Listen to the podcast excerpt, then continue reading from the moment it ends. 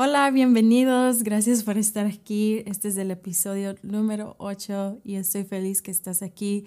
Mi nombre es Eli Hernández y lanzo un nuevo episodio cada semana, cada miércoles. Entonces, si no estás siguiendo, ya sea en Spotify, en YouTube o en la app de Casas de Oración, los invito a que puedan seguir para estar notificados al pendiente de cada episodio cada semana. Y hoy voy a continuar con esta miniserie muy general, es solo un vistazo acerca del plan de Dios para la redención, para toda la humanidad, de toda la tierra también, y su plan para Israel y nuestra parte en el plan de Dios. Entonces, eso es lo que me voy a estar enfocando el día de hoy. Entonces te animo que si no has escuchado los últimos episodios del podcast, si quieres ir de regreso a algunos episodios para escuchar el contexto o el principio de esta miniserie,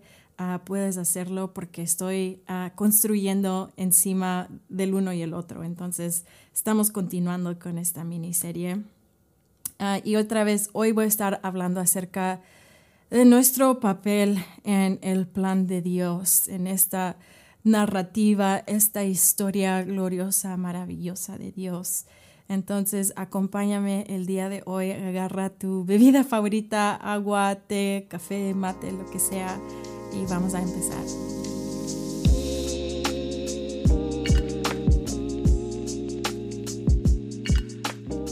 Ok, entonces hoy, como mencioné, hoy quiero enfocarme en nuestra parte en el plan de Dios, que es muy valioso, tiene mucha importancia. Y si no has escuchado los últimos episodios, te animo que puedas repasarlo. El episodio pasado estábamos repasando los pactos de Dios que Él hizo con la humanidad, pero también los que hizo al pueblo de Israel. Y como por medio de los pactos, obviamente toda la Biblia, toda la historia es necesaria que nosotros podamos entender toda la historia, pero los pactos son una parte clave o principal acerca de que nos revela cómo Dios, el plan de Dios para redimir toda la humanidad y toda la tierra, para que Él pueda regresar y establecer su reino aquí en la tierra, como así en el principio, como en el jardín de Edén. Entonces, hoy quiero repasar acerca de, ahora, ¿qué es nuestra parte? ¿Cómo podemos responder? Y algo que había mencionado en unos episodios anteriores es que al final del día, al reconocer, a entender el plan de Dios, la narrativa de Dios, no nos debe de llevar a un lugar de solo entender, ser llenos de conocimiento, pero de hecho nos lleva a un lugar de asombro y de conocer a Dios. Nos llena de conocimiento de su carácter, quién en realidad es Dios. Entonces, tú y yo no somos el centro de la historia, pero tenemos un rol, tenemos una parte, y nuestra parte es crucial en el plan de Dios. Entonces, quiero animarte que mientras estés estudiando, tú puedas también entender que tú tienes un lugar muy valioso en el plan de Dios, que nosotros tenemos un llamado urgente en el plan de Dios. No es como opcional, es algo que el Señor nos ha delegado en ese sentido, nos ha encomendado, y nosotros debemos de responder para ser fieles al llamado de Dios en nuestras vidas y en su plan global, en su plan y en su narrativa que nos revela por medio de las Escrituras. Entonces, tú tienes una parte muy importante en el plan de Dios, y es lo que voy a repasar el día de hoy. Y como hemos visto, hemos estado mucho en Romanos, y hoy vamos a todavía estar en Romanos. Entonces te animo, si vas a entrar en este ayuno, a esta invitación, en mayo, ya casi va a ser mayo 7 al 28, son 21 días donde vamos a estar orando para que el Señor pueda levantar un pueblo dentro de la iglesia, creyentes, y pueda despertar a toda la iglesia para orar por la salvación de Israel, y que pueda levantar una iglesia entendida del plan de Dios.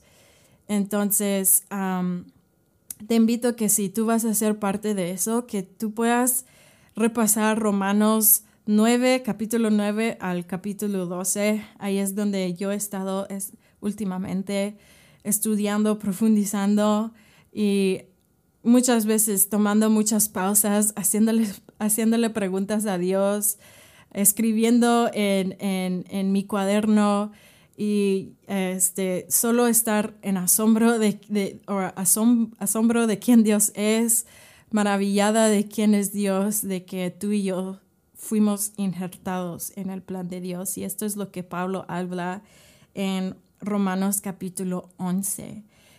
Y en Romanos capítulo 11 nos revela Pablo, o el Señor nos revela por medio del apóstol Pablo, el gran misterio de Israel. Y se dice misterio no porque es algo complicado, no porque es algo que es escondido. En algún tiempo fue escondido, todavía el plan de Dios no estaba revelado por completo a las profetas. Algunos de ellos pudieron tener vistazos del plan de Dios y de aún de los gentiles, de naciones de la tierra, siendo injertados en el plan de Dios. Pero no todo fue revelado hasta que Jesús vino. Jesús caminó a la tierra y por eso ya en el Nuevo Testamento vemos como un desarrollo más del plan de Dios, que los apóstoles pudieron tener revelación del plan de Dios. Entonces, cada vez que ves esa palabra de misterio, es más bien una invitación para que tú y yo podamos crecer en esta revelación. Es parte del desarrollo del plan de Dios. Entonces, Pablo está hablando acerca del misterio de Israel. Y él está animando y exhortando a los creyentes en la iglesia romana, en Roma. Y él les dice esto en el versículo 11. Digo pues, han tropezado, hablando de Israel, han tropezado los de Israel para que cayesen en ninguna manera. Pero por su transgresión vino la salvación a los gentiles para provocarles a celo. Entonces el apóstol Pablo está diciendo, ellos cayeron y fueron endurecidos en el corazón y así van a estar para siempre. Entonces es una pregunta que él está haciendo a los creyentes. ¿En realidad creen que el pueblo de Israel está destinado siempre a la pérdida y que ellos nunca van a venir a la salvación y están destinados a estar fuera de la salvación en Jesús? No, él dice, de ninguna manera, dice Pablo. Entonces, podemos ver que, y más adelante lo dice en el versículo 25, Pablo explica que ha habido, de hecho lo voy a leer para que no lo diga yo solo en mis propias palabras, dice el 25, porque no quiero, hermanos, que ignoréis este misterio, para que no seas ignorantes en cuanto a vosotros mismos, que ha acontecido a Israel endurecimiento en parte hasta que haya entrado la plenitud de los gentiles. Entonces Pablo está diciendo, este endurecimiento que pasó en Israel, que cuando Cristo vino a la tierra, y Él vino, y Jesús lo dijo varias veces en los evangelios, yo vine para la casa de Israel, yo vine para el pueblo de Israel. Pero Israel no aceptó a su Mesías. La mayoría de Israel no aceptó a su Mesías. De hecho, ellos fueron que crucificaron a Jesús. Fue un endurecimiento en su corazón, en parte. Entonces, y eso es clave para nosotros poder entender que Dios trajo este endurecimiento en parte. ¿Para qué? ¿Por qué? ¿Por qué hizo eso Dios? Para que los gentiles, es decir, los que no somos de Israel y Creo que la mayoría de los que me están escuchando no somos de Israel, somos de diferentes naciones, somos de diferentes países. Y Dios tenía en mente las naciones de la tierra, aún en todo este misterio, este plan con Israel. Si se recuerdan al principio, el episodio pasado, cuando estábamos estudiando el pacto de Abraham, parte del pacto de Abraham era que ellos, Israel, iba a ser de bendición para todas las naciones de la tierra. Entonces, eso incluye tu nación. Argentina, incluye Chile, México, El Salvador, los Estados Unidos, las naciones de la tierra. Entonces, y parte de cómo Dios pudo bendecir las naciones de la tierra por medio de Israel fue endurecer sus corazones para que la salvación pudiera llegar a los gentiles, es decir, a ti y a mí, que es un milagro que nosotros, siendo de diferentes naciones, creemos y amamos y servimos al Dios de Israel. Estamos amando a Jesús, el Mesías, prometido de toda la tierra, pero también de Israel. Y muchos de Israel no reconocen a Jesús como su Mesías. Entonces, ese es el misterio que está hablando Pablo. Dice, no descarten a Israel porque Dios no ha descartado a Israel. De hecho, fue de bendición para ti y para mí. Y obviamente Pablo fue judío, entonces para él fue que él entendió el plan y por eso él dice, yo fui llamado a ser apóstol para los gentiles. Su ministerio principal fue para llevar el evangelio a las naciones de la tierra. Entonces Pablo dice, de hecho es bendición para ti que Dios pudo endurecer en parte los corazones de Israel para que la salvación pudiera llegar a ti por medio de la fe en la cruz de Jesús, por medio del sacrificio de Jesús. Entonces, pero Dios no se ha descartado de Israel. Entonces dice esto, en ninguna manera, pero por su transgresión vino la salvación a los gentiles para provocarles a celos. Y recuérdense de esa frase porque vamos a regresar ahí. Y dice, y su transgresión es la riqueza del mundo, porque otra vez pudimos llegar a la salvación. El evangelio pudo llegar a diferentes naciones. El Dios de Israel pudo extender misericordia y salvación a las naciones de la tierra por su endurecimiento en parte. Y su defección, la riqueza de los gentiles, cuanto más su plena restauración. Y lo dice en el versículo 15 otra vez, porque si su exclusión es la reconciliación del mundo, ¿qué será su admisión? Dice, sino vida de entre los muertos. Entonces Pablo está diciendo, su pecado en no recibir el Mesías, en endurecer su corazón hacia Cristo, cuando Cristo fue revelado, ellos no creían que Él era el Mesías prometido a sus padres anteriores, a Abraham, Isaac, Jacob. Ellos estaban como sorprendidos y aún ofendidos que Cristo se vino a revelar como un siervo en su primera venida. Ellos estaban esperando al Mesías que iba a restaurar a su pueblo. Estaban esperando al Mesías para ser su Salvador y librarlos de toda opresión romana que ellos estaban viviendo en ese momento. Entonces, cuando Jesús vino y no estaba haciendo nada de eso, y se estaba declarando como hijo de Dios, siendo un hombre, para ellos fue, no, tú no eres. Fue algo que ellos no pudieron recibir. Entonces, Pablo dice, por su pecado al no recibir a su Mesías y a Cristo, fue de bendición y fue, de hecho, de reconciliación para todo el mundo, porque ahora el evangelio ha tocado nuestras vidas.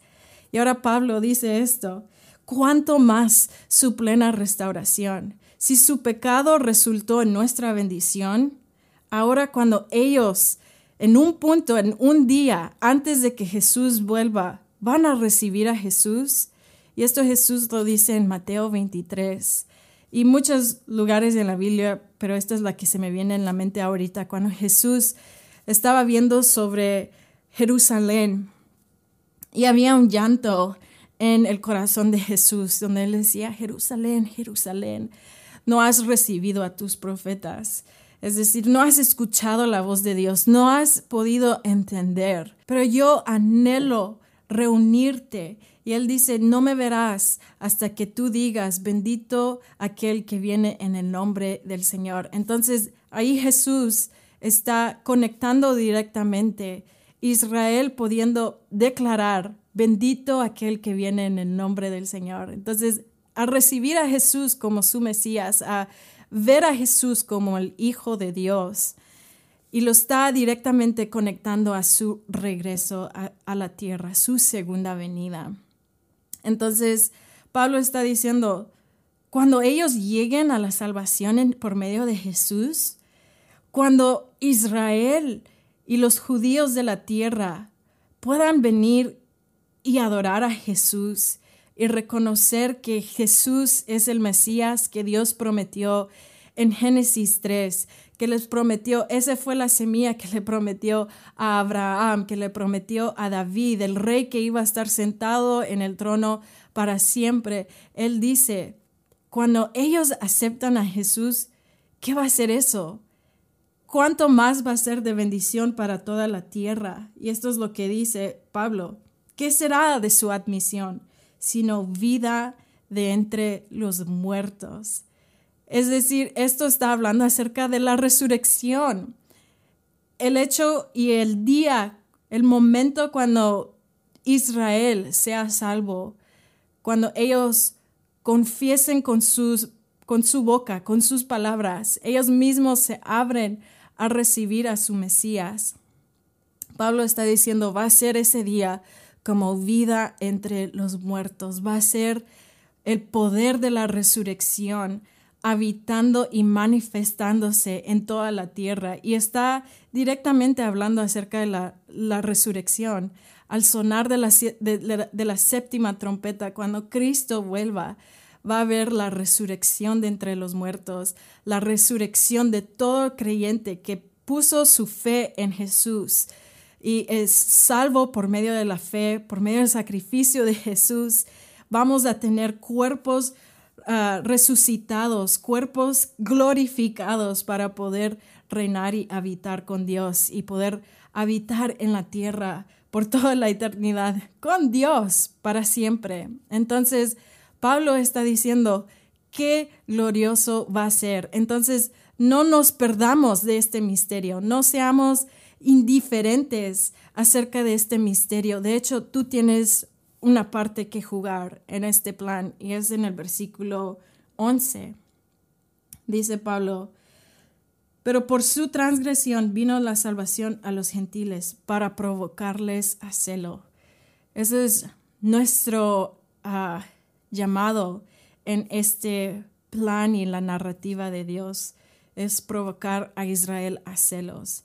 Y cuando digo esto y cuando la Biblia dice esto, provocarles a celo, no es, tengo un mejor carro, tengo una mejor vida, tú mataste a Jesús, tus generaciones mataron a Jesús. No es decir eso.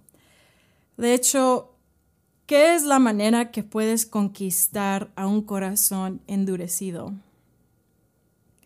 La manera para conquistar un corazón endurecido es demostrar el amor de Jesús. Y Jesús mismo dijo, no hay amor más grande que esto, aquel que dé su vida por su amigo, aquel que sacrifica su vida por su amigo. Jesús está hablando de un amor que no solo es palabras, no solo es buenas intenciones, es un amor que se expresa sacrificalmente en ese sentido, donde podemos morir a nuestra arrogancia, morir a nuestro ego, morir a nuestra zona de comodidad y decir, yo te amo porque Jesús te ama y Dios no se ha olvidado de ti. Tú eres la niña de sus ojos, tú eres especial, tú eres el primogénito de Dios, Israel. Dios no se ha olvidado de ti. Y va a llegar a un punto en la historia y lo revela la Biblia en muchas partes acerca de que llegará un tiempo, especialmente mientras estamos llegando hacia los últimos tiempos, cerca de cuando Jesús regrese, que va a haber tanta hostilidad en contra de Israel, que para que alguien se levante y diga, amo a Israel. Y no es de decir, es que estoy en favor políticamente o esto y lo otro. Es decir, Dios te ama. Dios tiene una promesa para el pueblo de Israel. Dios va a cumplir cada promesa que Él ha dado a tus padres, Israel. Y yo te amo como tu hermana en Cristo. Tú eres mi hermano, tú eres mi hermana. Aquellos que son judíos son nuestros hermanos, son nuestras hermanas en ese sentido. Y queremos amarlos para que ellos puedan venir a la salvación. Y la Biblia habla mucho acerca de cómo creyentes en los últimos tiempos vamos a caminar en poder, así como los apóstoles y la iglesia primitiva en el libro de los Hechos, que ellos pudieron caminar en poder, extender sus manos sobre los enfermos y fueron sanos, orar para el que estaba endemoniado y fueron liberados. Entonces, vamos a caminar en poder y aún hoy podemos tocar eso y caminar en ese poder. No es algo que Dios nos está restringiendo, pero lo va a aún aumentar más en medio de las presiones de los últimos tiempos, en medio de los días más oscuros. El Señor va a aumentar su poder por medio de la iglesia. Y yo creo que eso va a ser algo que ellos van a poder ver y decir, ¿quién eres? ¿Cómo pudiste sanar a ese enfermo? ¿Cómo pudiste perdonar a tus enemigos? ¿Cómo pudiste amarme a mí? De hecho, escuchamos una historia de alguien aquí en la comunidad que dijo que ella tenía una amiga judía. No cree en Jesús y le estaba compartiendo acerca de estos 21 días que vamos a estar ayunando por el pueblo de Israel. Y ella empieza a llorar cuando le está comentando esto y dijo, ¿van a en serio orar y ayunar por mí y por mi pueblo por 21 días? ¿Quiénes son?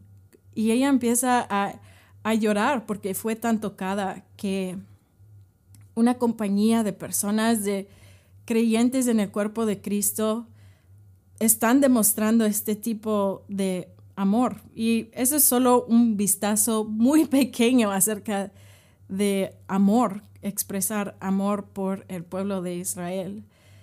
Y yo creo que van a haber muchos ejemplos así, donde ellos van a decir, ¿cómo es que tú, siendo de Chile, siendo de Argentina, siendo de México, tú amas al Dios de Israel? ¿Tú amas a Jesús? ¿Tú puedes orar por el enfermo y ellos son sanos? ¿Tú puedes bendecir a tus enemigos? ¿Tú tienes el Espíritu de Dios reposando y viviendo dentro de ti? Eso va a ser que va a conquistar hasta el corazón más endurecido del pueblo de Israel. Y ellos van a ver el amor de Jesús por medio de la iglesia. Entonces, ese es nuestro papel. Yo pienso en la imagen de Jesús, el ejemplo de Jesús en Juan 13, donde dice que en la noche antes de su crucifixión, Él tomó una toalla, se arrodilló y lavó los pies de sus discípulos. Y en Filipenses 2 dice que Jesús, siendo igual como Dios, siendo Dios, tomó forma de siervo en su primera venida. Y muchos pensaron, el Mesías, el Rey, Jesús, el Cristo, va a venir como un rey y un juez poderoso, nos va a liberar. Y así va a venir en su segunda venida, pero en su primera venida vino como un siervo, como un cordero que se dio a ser matado, a ser crucificado. Y tomó la forma de un siervo y lavó los pies de sus discípulos. Y creo que esa imagen, ese ejemplo de Jesús tomando su toalla, arrodillándose, yendo al lugar más bajo, humillándose, muriendo a su ego, muriendo a su arrogancia. No había nada de eso en Jesús, pero fue un ejemplo para que nosotros podemos morir a nuestro ego, arrogancia y decir, te amamos, queremos servirte, queremos amarte, aun si cueste mi vida, aun si tengo que dar mi vida por ti, aun si tengo que sacrificarme y rendir mi vida por ti, porque el Señor te ama, tú eres la niña de sus ojos y eso va a provocarlos a celos. No es un celos de, oh, te celo, pero es un celo que dice, oh, me quebranta el corazón y yo quiero conocer a Jesús como mi Mesías también. Y eso es lo que habla Pablo en Efesios 2, el misterio de los gentiles, cómo fuimos injertados y fuimos injertados no para ser gentiles y judíos, dos distintos, pero para que por medio de Jesús pudiéramos hacer un nuevo hombre en Dios. Podemos ser uno en Cristo Jesús. Y este es el misterio de Dios, que la salvación de Israel va a llegar, pero va a tomar la transformación de todas las naciones de la tierra, que podamos transformarnos a ser como Jesús, de humildes, a ser como Jesús, de demostrar nuestro amor por ellos, el amor que Dios tiene por ellos por medio de un amor sacrificial. Entonces, al final del día, este es el gran misterio de Dios. Cómo Dios pudo tomar judío y gentiles, hacerlo un nuevo hombre en Cristo Jesús por medio de su sacrificio, pero también transformar a todos para ser humildes, porque va a requerir nuestra humildad y también va a requerir la humildad de los judíos de poder reconocer su pecado y venir a Jesús. Y este es el gran misterio. Y con esto quiero terminar, que Pablo, al final del capítulo 11, cuando él termina de explicar toda esta narrativa, él dice esto, en versículo 32, dice, porque Dios sujetó a todos en desobediencia para tener misericordia de todos. Dios ha demostrado misericordia a nosotros, aún siendo desobedientes, nos injertó, endureció los corazones de su pueblo para que nosotros pudiéramos ser parte de la familia y venir a la salvación. Pero ahora a ellos también nos va a usar, ahora a nosotros como gentiles, para que Dios pueda demostrar misericordia a su pueblo y traerlos a la salvación otra vez. Y Pablo dice esto, oh, la profundidad de las riquezas de la sabiduría, de la ciencia de Dios, cuán insondables son sus juicios e inscrutables sus caminos. ¿Por qué? ¿Quién ha entendido la mente del Señor? ¿O quién fue su consejero? ¿O quién le dio a él primero para que le fuese recompensado? Entonces Pablo como que explota en este asombro. Dice, qué profundidad de las riquezas de Dios. Es decir, Dios, tú eres tan bueno. ¿Cómo pudiste formar este plan? Que vas a cumplir cada promesa a tu pueblo que has prometido desde el principio, pero también abriste camino para todas las naciones de la tierra para que ellos también puedan recibir de la salvación en Jesús. Y ahora, para que eso se logre, para que eso llegue a su cumplimiento, vas a demostrar misericordia a los dos y vas a causar a los dos a caminar en humildad y en amor, para que al final de la historia Cristo pueda venir por una novia madura, una iglesia no judío, gentil, pero los dos formando un nuevo hombre. Y nosotros siendo presentados a Jesús como una novia madura. Entonces, el Señor va a traer la salvación a Israel, pero va a provocar la transformación de todas las naciones, gentiles y en los judíos, para ser transformados como Jesús, ser transformados a reflejar su humildad, a reflejar su amor. Entonces, este es mi ánimo para ti el día de hoy, que aún en medio de este tiempo, ya viene el ayuno, ya casi vamos a empezar, que podamos meditar en esto y aún pedirle al Señor: Señor, dame la gracia para crecer en este tipo de amor, en humildad, a tal punto donde yo pueda dar mi vida, si es necesario, por el Evangelio, por la familia en Cristo, por mis hermanos y mis hermanas judías o judíos. Entonces, te animo que puedas leer estos capítulos, que puedas profundizar, aún en medio de este ayuno, que puedas profundizar en estos capítulos. Espero que esto haya sido de bendición y los veo